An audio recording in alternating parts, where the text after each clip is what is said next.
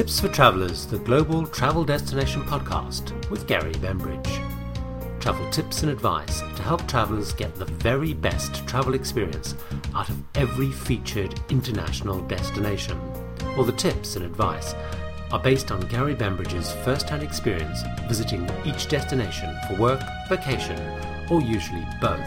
He explores the best way to get there, getting around, and the top tips on the must-see attractions and tours. Visit the site at www.tipsfortravelers.com, where Travellers are spelled the UK way with two L's, for the links to sign up for the newsletter, join the Facebook group, and follow Gary Bembridge on Twitter. Tips for Travellers, the Global Travel Destination Podcast. Hi, and welcome to episode number 78 of the Tips for Travellers Global Travel Destination Podcast. And today we're going to the very beautiful Greek islands and the phenomenally stunning island of Kefalonia. Kefalonia, Cephalonia, California, all sorts of different names are various names that you'll find written for this very beautiful island off the west coast of Greece. And I guess it depends on your language, where you come from. But Kefalonia is the name that I'm most familiar with, and it's probably the most, I guess, it's probably because it's the most English-sounding name, but I think the original Greek is Kefalonia. But anyway, so this very beautiful island is situated off the west coast of Greece. It's part of the Ionian island group, and it's a group of islands. They're known often as the Seven Islands, although there's actually lots of little different ones, but there's Paxi, Lefkada, Zakynthos. You can tell my Greek's not very good.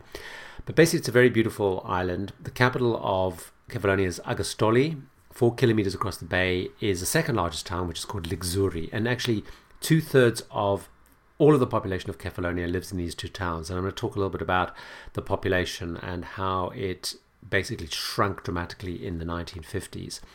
Now, Kefalonia, for many people, is linked to Captain Corelli's Mandolin, the film which was made, I think, about 2001, or the book, which was written by Louis de Bernays. I think that's how you pronounce his name. And Captain Corelli's Mandolin was set in Kefalonia and was filmed in Kefalonia. But it's actually part of a really traumatic story, and Kefalonia's had a couple of very traumatic historical events over the last 75 years. The two big ones were during the Second World War. It was occupied mostly by Italian forces. There were some German troops there. Now, after Italy eventually reached an armistice with the Allied forces in 1943, the German troops ended up massacring around 5,000 of the 9,000 Italian troops based on the island. There was a terrible, terrible massacre where they were basically wiped out the Italian troops. And there's some very horrific stories you can read about what happened. A further few thousand of those troops were actually killed when they were their ship as prisoners of war was torpedoed on their way to prisoner of war camp. So pretty much all of the Italian troops based in Kefalonia were wiped out. And Captain Corelli's Mandolin is set before and after the massacre. It's a love story. It was filmed mostly in and around Sami and Antisamos beach, and we'll talk about both of those in a while. It was quite a controversial film at the time, and actually a lot of it got watered down because of the politics and the background to the story. There's another film made about the same thing in 2005. It's an Italian film, and it's called Cefalonia, Cefalonia. And this tends to play a slightly more accurate slant on the events, obviously from an Italian perspective. It's also a love story. In the 1950s, 3,000 Italian soldiers' bodies were exhumed and returned to Italy.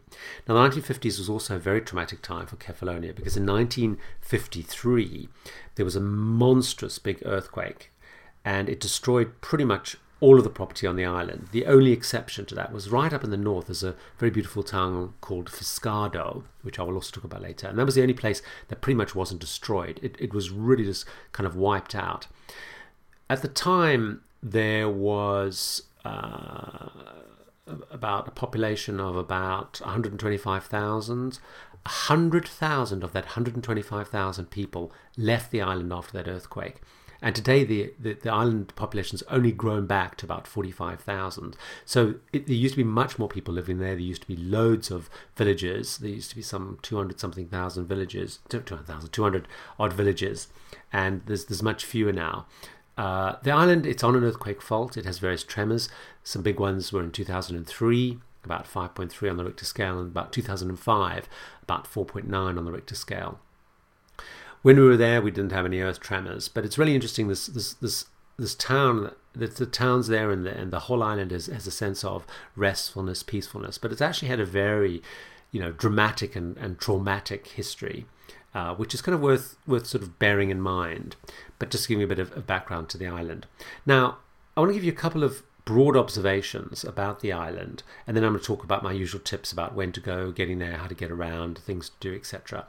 But a couple of observations, probably about 7 or 8 observations, is obviously we all know the Greek islands, and we all have this image of them being incredibly beautiful, beautiful blue seas, great sort of rugged mountainous terrain. In my mind, though, that was more islands like Mykonos or Santorini. So I had a sense that Kefalonia may sort of be like the B team, if you like, of Greek islands. However, once I got there, I found it was significantly more scenic. It was much more mountainous. Huge mountains covered with really thick pine trees. The beaches were very varied and very beautiful. Some are very sandy, some are more sort of pebbly. But it has incredibly gorgeous bays. It has incredibly beautiful beaches, which are all nestled right at the base of these big mountains. Often you find you have a very steep, winding drive to get to the main beaches. It's incredibly beautiful, and much more beautiful than I'd actually expect it to be. The second observation, which also really struck me significantly, was just how friendly and how welcoming the people of Kefalonia were. Now, it may be, of course, because they're very reliant on the tourist traffic. It may be because, of course, the Greek economy is going through very tough times, so people were very pleased they were still in business and people coming to support them.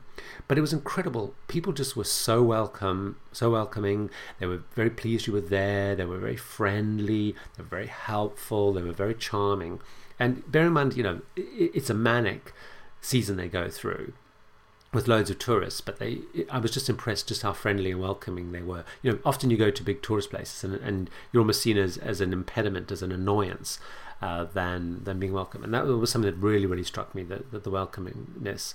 The other thing which I think is very interesting and very important was that the island was not a tourist ripoff. So many places you go to, particularly where they're reliant on tourists, prices tend to be very unreasonable. Drinks are very expensive, eating out's very expensive, entry fees are very expensive. But the prices were incredibly reasonable. And in many cases, things were much cheaper than I'm used to in London. Now, I know London's quite an expensive city, but still generally, food and drink and just going out generally was not a rip-off. Clothing or curios or things you wanted to buy, really, really reasonable. And so that was a great positive. The other thing about Kefalonia specifically was just how UK and English it was.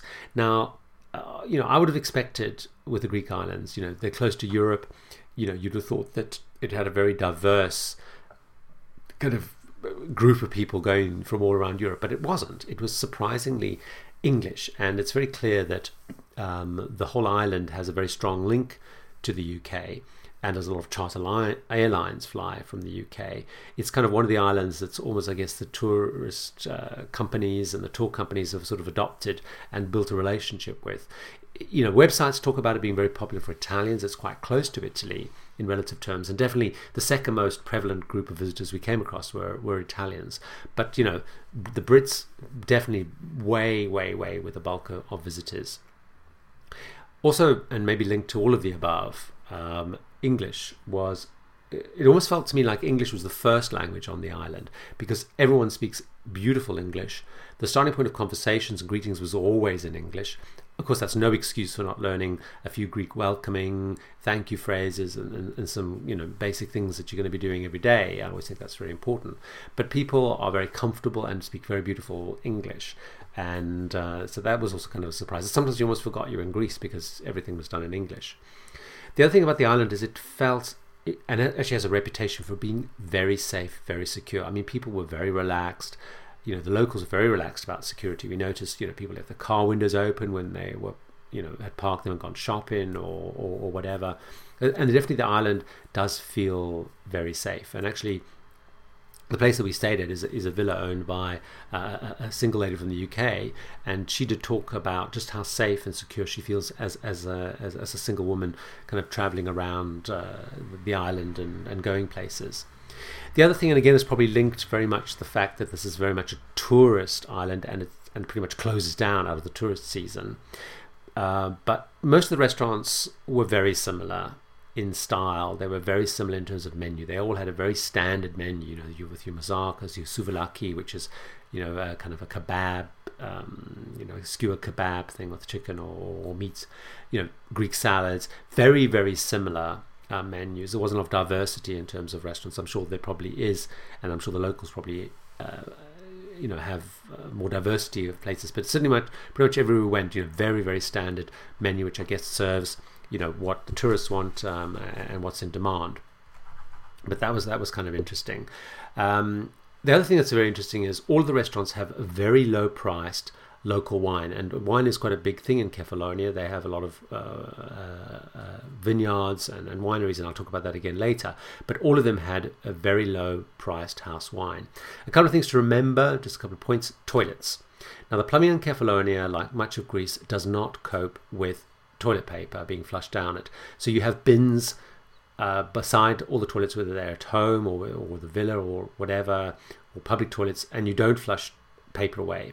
It takes a bit of getting used to because we're so used to kind of flushing toilet paper away, but it becomes a habit. But that's very important. You cannot flush even toilet paper down the toilets. In terms of opening hours, shops and banks, they tend to open very early, 8 o'clock or even earlier. They close around lunchtime. They're then open at the end of the afternoon when the temperature cools down. So people tend to shop, first thing or sort of late afternoon, early evening. Now, some of the bigger supermarkets like your Carrefours, which are there, they are tending to stay open instead of closing. And they do also tend to open on a Sunday, whereas everything else pretty much closes on a Sunday. The other thing is cash versus cards. Now, this may be a combination of the tough economic times, but also just the way that Greek does business. But retailers, other service providers, really prefer you to pay in cash versus cards. Now, some places won't take cards, so what we found is we took euros. We paid for everything in euros, whether we paid for petrol, whether we went out for dinner, whether we were buying drinks. Cash is much preferred rather than cards overall. So let's now talk a little bit more specifics now that I've spoken a little bit about some of those kind of observations. And let me talk a little bit about, first of all, when to go. And I referred to a little bit earlier. Pretty much, the season runs from May to October. In reality, it's July and August. Maybe a little bit of June is the real peak of the season. Most of the hotels, the restaurants, and shops will close completely from the end of October until Easter the next year. And so the island's very quiet, pretty dead. September is a really good time to go because the crazy busy season has passed. The weather is warm without being incredibly hot and oppressive. It's sort of around 28, 29, 30 degrees Celsius. And it's just not at all busy, but everything's still open, everything's still geared up and ready for tourists. So that's a really good time to go, I think. We went in September and it was fantastic. In terms of getting there, flying, of course, is the most common way to get there. If you're coming from the UK, it's about it's less than a 3-hour flight. It's less from other parts in Europe. Now, the airport in Kefalonia opened in 1971, and the tourism trade only really built up from the 1970s. The current one opened about 1980s. It's very packed. It's very busy in the season. The terminal is probably a bit small for just the volume of flights and people, but I guess because it's only open that sort of window of time, they don't want to invest more money in it. Most of the flights are from the UK. I've mentioned that earlier. There's a lot of charter flights like Thomson, Thomas Cook, but a lot of the low-price airlines like EasyJet and Ryanair fly there. But we did notice there were still, flights from places like Zurich, places from Italy, less frequent. But in any one day, there seems to be 5-10 flights coming in from the UK, so lots of options, particularly from the UK. The other way of getting to Kefalonia, or including Kefalonia if you want to see Kefalonia, is on a cruise. Now, Kefalonia has a cruise ship dock in Argostoli, and it's starting to appear more and more on cruise line routes. In fact, when we were there, for example, Cunard's Queen Victoria was paying a visit. So, you could see Kefalonia as part of a bigger cruise if you wanted to get more experience. And I still think in this podcast, if you are going to Kefalonia as a cruise, some of the advice and tips will definitely help. Another really interesting option if you don't want to go on a big cruise, is yachting. Now, there's a couple of, and we saw quite a lot of these actually, small, well, they're not so small, they're kind of mega yachts, but like Harmony 5 is a good example, and on the blog and stuff, I've got a link to that, but you can certainly search for it, Harmony 5, where 5 is a V, you know, the Roman numeral thing. And basically, these are kind of mega yachts or super yachts. They have around about 45 cabins. They take, you know, between 40 and 100 people, and they travel from Athens on 7-night routes around various islands, and they dock in bays, they dock in some of the small picturesque towns. And so unlike a cruise, you know, which has to go into a large place like Argostoli, Harmony 5 will pull into some of the more beautiful little bays and spend a day there swimming, or they'll pull into the port in Sami, which is more quaint. And it's a really good idea if you want to get a taste of the different islands, and also there's much more flexibility in what you do and how long you spend there. So those are kind of the main options. There are other more complicated ways, you know, getting there on a ferry from various parts of Greece, but those are the three main ways of getting there, and the yachting is a really interesting one and something I definitely want to explore one summer. Now let's talk about getting around. Once you've got there, the absolute best way to get around is by car. There's a lot of hire companies at the airport, you know, including the mainstream ones like Hertz and Avis. Strongly recommend that you book before you go, especially in the peak season, because it gets a little bit manic. But basically, to see Kefalonia, because there's so much to see and it's so diverse, I really think you should drive around. Don't be tempted to stay in the area you're based, you know, even if you're booking a resort. You know, try and get out, because the island is really diverse. The beaches are really diverse. The roads are quite narrow. On a couple of the main routes, they're a little bit wider. But there's a lot where you kind of sort of have to pull to one side to let a car pass. Many of the roads weave over very high mountains, and those are quite good roads. But you do need to be quite a confident driver, or have someone in your party that's a confident driver and a good head for heights, because you are going really, really high up, you know, climbing some very steep, you know, corners and so on. Parking is free in most places. Some are charging, not very many. The port front in Agostoli charges a little bit. And now, like most of Europe, you drive on the right-hand side, so, you know, people coming from the UK or Australia or South Africa need to adjust a little bit. And the only other quirk with driving, other than the heights and the narrow roads, is in the traffic roundabouts. They work differently to many other places, and cars on the roundabout have to give way to cars entering. So that's kind of unusual, because we're mostly used to giving way to people in the roundabout. So it gets a little bit used to, you know, getting used to, and making sure that you remember, if you're on the roundabout, you have to stop to give way to people entering. Now, taxis, there are lots of taxis, very popular, good option. A lot of people use them, even going to the beaches. One of the things I would say is it's quite hard to find your way around. It's not that well signposted, and there's lots of these little roads.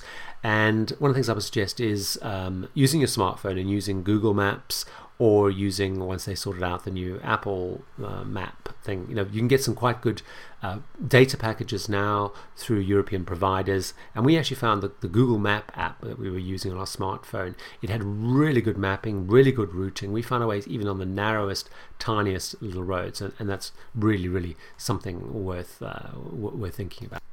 Right, so let's talk now about where to stay. Hiring a villa versus staying in hotels or resorts is very popular, strongly recommended. A lot of them can be hired with swimming pools. We stayed in a beautiful 3-bedroom villa called Coriana House on the southern sort of part of the island. It's stylish, beautiful views across the ocean. It's great for exploring the island. If you want to find out more about that, my review, videos, photos, you can go to the blog, look for Coriana House, Korianna House, or even in this post about Kefalonia, you'll find the link there. But you'll find lots of resort, lots of sites offering villas in Kefalonia. Strongly recommended. It's a really inexpensive way of doing it. Most tourists tend to stay in the Lassi area, which is near Argostoli. It has lots of resorts, hotels, apartments, shops, restaurants. It's much younger, it's quite busy, it's quite buzzing. So that's quite a popular place for a lot of people to stay. Many people will come on a package versus with Thomson, Thomas Cook. But it is worth looking at independent travel as an alternative. And as I mentioned, you can look for villa through sites like holiday rentals or holiday lettings. But the Lassi area, that sort of southern part of the island, is great for finding a way around, looking for villas in that part. The other thing to consider is right up in the north of the island, there's a place called Fiskardo. This is where the rich and famous come in with their big mega yachts. They dock there. Very trendy, very beautiful little village. It has lots of famous names. I mean, when we were there, for example, Ronan Abramovich, the big Russian billionaire, his mega yacht was docked off there. But you know, lots of celebrities will go there. So Fiskardo is also really worth thinking about. So right, you've got there. You know you're getting around. You know what to stay. What must you go and see? Now I would really recommend very strongly focus on the beaches. If you're there just once, you know, spend time exploring the beaches. You will also get to tour and see the stunning mountain areas. You'll see some of the charming towns by doing that. And you'll find little isolated spots along the island where you can just stop and swim. Before I talk about the beaches to visit, I recommend that you buy some of those rubber-soled shoes. You'll find most of the tourist shops selling for under €10. A lot of the beaches are pebbles, and these shoes are perfect. You know, a lot of the beaches have umbrellas and lounges. It costs around €7 a day per couple to hire those. It's very hot. It's worth doing. But all beaches also have a lot of areas which don't have that, so you can bring your own umbrellas if you don't want to pay the €7. But do either be prepared to pay or bring your own shade. It's very hot, so you're going to want some shade when you're there. Let me talk about the beaches to visit. Antisamos and Sami. I mentioned that a little bit earlier when I was talking about Captain Corelli's Mandolin. This is my most recommended beach by a long way. It's on the east coast. It's just outside Sami, the little town of Sami. You get there going down a very long and winding road. The road was actually improved when they were filming Captain Corelli's Mandolin to get all the equipment and cast on there, because they used it as the base for the Italian base. It's a pebble beach. It gets really deep, really fast. It's got beautiful clear water. It's got loads of really interesting fish, so it's great for snorkeling. There's two, in fact, I think there might be three soon, beach bars and restaurants. They have great food, really friendly service. And Sami nearby is where it was filmed. They actually built the Captain Corelli's film. They've got sets which were built nearby, which you can't see anymore. But if you're a fan of the film, you'll recognize a lot of the architecture. It's a very pretty port, Sami. They have lots of day trip boats go from there, and a ferry which runs to the nearby island of Ithaca. So it's also really, you know, you get to see quite a lot there, and also you get to tick off that you saw where Captain Corelli's Mandolin was filmed. The second place I would strongly recommend is Fiskardo. I've mentioned that. It's a beautiful little port area. You've got all the yacht stock there. You've got lots of coffee shops, restaurants. There's some smaller beaches nearby. The beaches aren't as good as some of the others, but it's worth visiting because you see beautiful yachts, you see interesting people. It's really buzzy. It's very exciting. The third place is a place called Myrtos, Myrtos. It's probably the most famous and popular beach on the island. It's supposedly the most photographed beach on the island. It's very broad. It's a sandy beach, and there'll always be some big mega yachts anchored off the beach as well. It's got a beach bar, very limited food options, actually, surprisingly limited food options. It's more kind of fast foody, but Myrtos is definitely a beautiful beach to go to. The other beach that I would strongly recommend is a place called Petani, and this is a very large bay. It's again got a pebble beach. Now to get there, you can either drive all the way around this big bay, which will take you at least 40 minutes, or which is much more fun, is you take a ferry from Argostoli to Lixuri. The ferry takes 30 minutes in total from the time of driving on to getting off. It's really recommended. You get beautiful views of the island, and in summer it goes every 30 minutes and every hour at other times. It's really reasonable. It costs €2.50 per person and €3.50 for the car. And then it's about a 20-minute drive to the beach. There are three places to eat on the beach. There's very good food there. The sea's a little bit rougher. There's more waves, unlike the other beaches that I've spoken about. It's a very beautiful beach, and it's really, really worth going to. The last one I'd recommend is a beach called Avithos, Avithos. It's very popular. It's a sandy beach again. It's not far from the airport in the southeast of the island. It's a narrower beach. It's very popular. There's two very good taverns on the beach. Very good taverns. There's one right on the beach, one a little bit further up. Very well recommended and written about. And then on the beach there's also a beach bar. So those are the key beaches that I would recommend you go to: Antisamos, Fiskardo, Myrtos, Petani, and Avithos. If you want to do some other things other than the beach, a couple of things that I'm going to list: Argostoli. You know, Argostoli, which is the capital, it's been rebuilt after the earthquake. It's not as quaint as it could be, but it's worth spending some time in. Go on a Friday evening. There's a little town square. It's just a few blocks back from the Portside Road. They close it to traffic on a Friday night, and the locals and tourists, they gather there, they meet, they chat, they people watch, they drink, they eat. It's very busy. It's very buzzing. All around the square are trendy bars. You can just sit there and have some drinks and just enjoy the mood. It's really fun evening. A block from the square is also the pedestrian shopping road, where there's more bars and shops and stuff, so that you can also do a bit of shopping and gift buying. The best restaurant on the island that we visited, bear in mind that I said that many of them were very similar, is that's also just off that square. It's down a little side alley by a hotel, and it's called Casa Grec. And it's great food. You sit outside, but it's very cool, very friendly staff, more diverse menu. And that's really, I would also recommend, is eating at this place called Casa Grec. In the daytime, the area just along the port is also worth visiting at Argostoli, especially for a cruise ship in town, but there's a large fruit, vegetable, meat market there. So Argostoli, something definitely to see. The other thing that people strongly recommend is going to the Drongarti caves and the Melisani lake. Now, these are very incredible places. They're natural phenomena. They're on the east coast, close to Sami. So if you're going to Sami, you could go there as well. And there's an inland lake. It's right, the lake's really inland, and it's actually within caves. And it's a strange mixture of sea and fresh water, because it's fed by the sea, but it's filtered out and fresh. And you take a little boat right around the unusual shape. You see the beautiful colour of the water. And then you have the Drongarti caves, which are basically there. And in fact, they only became really accessible after the earthquake, because it actually opened an entrance, and there's all the stalactites and stalagmites, which water dripping has created. So the Drongarti Caves and Melisani Lake are very popular, well worth doing. The other thing is St George's Castle. There's a castle which is right high up on the top of a hill. It used to be the viewpoint to defend settlements of the island. It's now completely in ruins. Some days it's open to explore. But even if it's closed, it's worth taking a drive up there, because you get some great views. And there's some very good restaurants sort of dotted just around there. The other two things worth doing is, if you want to, and you don't want to sit on the beach, but you want to experience the beaches, is there's lots of options for boat trips. There's boat trips that lead from Argostoli, there's boat trips that lead from Fiskardo, and there's boat trips that lead from Sami. So those three are the sort of little ports, are the main places of boat trips. There's lots of day trips. Some of them, they'll either go down one of the coasts, and they stop at different swimming spots in the best bay. So a lot of the beaches I spoke about, you'll stop at.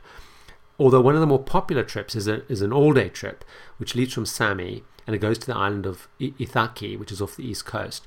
And Captain Vangeli's Boats is one to have a look at. So if you're interested in that, Captain Vangeli's Boats. But that day trip is very, very popular, particularly if people are, say, on the island for 2 weeks. If you're there for a week, all the stuff I've suggested will kind of fill your time. But if you're there for a bit longer and you want to go and explore something different, and again, that is very beautiful beaches. And the last choice, for those of you who love wine, is the vineyards. There's a very thriving Kefalonia wine business, as I mentioned earlier, and you can visit a couple of the main ones, and they do tastings. The main ones to consider, probably I would recommend, is the Robola Cooperative. It's near the monastery of St. Gerasimos. And in fact, if you're driving from across the center of the island, you'll probably go through that area. There's Metaxas Wine Estate and another place called Divino. Now, the Robola, as I mentioned, is situated in this very beautiful valley. It's the one I would recommend. It seems to be the most popular one. So Kefalonia, it's a very beautiful island. It has huge fir-covered mountains. It has stunning clear sea beaches. It's the first Greek island that I've been to properly. It was a perfect introduction to Greece, a perfect introduction to the islands. It's really something I would really recommend considering. It's very easy to get to from the UK, less easy from other parts of Europe. You can go there by plane, you can go there on a tour, you can go there on a cruise, you can go there on a mega yacht. Really, really recommended. And I look forward to both going back and exploring other Greek islands. If you have any thoughts or tips about Kefalonia, please, get hold of me. All the contact details are on the site, which are in the little intro, which I'm about to, or exit, I should probably say, that I'm going to play now. Until next time, thanks for listening. And if you get a chance next time you're on iTunes, I'd really appreciate it if you left a comment and rated the podcast. It makes a huge difference in how the podcast performs on iTunes, and it's much appreciated. Till next time, here's to some great travels. Tips for Travelers, the Global Travel Destination Podcast with Gary Bembridge. Travel tips and advice to help travelers get the very best travel experience out of every featured international destination. All the tips and advice are based on Gary Bembridge's first-hand experience visiting each destination for work, vacation, or usually both. He explores the best way to get there, getting around, and the top tips on must-see attractions and tours. Visit the site at www.tipsfortravelers.com, where Travelers are spelled the UK way with 2 L's, for the links to sign up for the newsletter, join the Facebook group, and follow Gary Bembridge on Twitter. Tips for Travelers, the Global Travel Destination Podcast.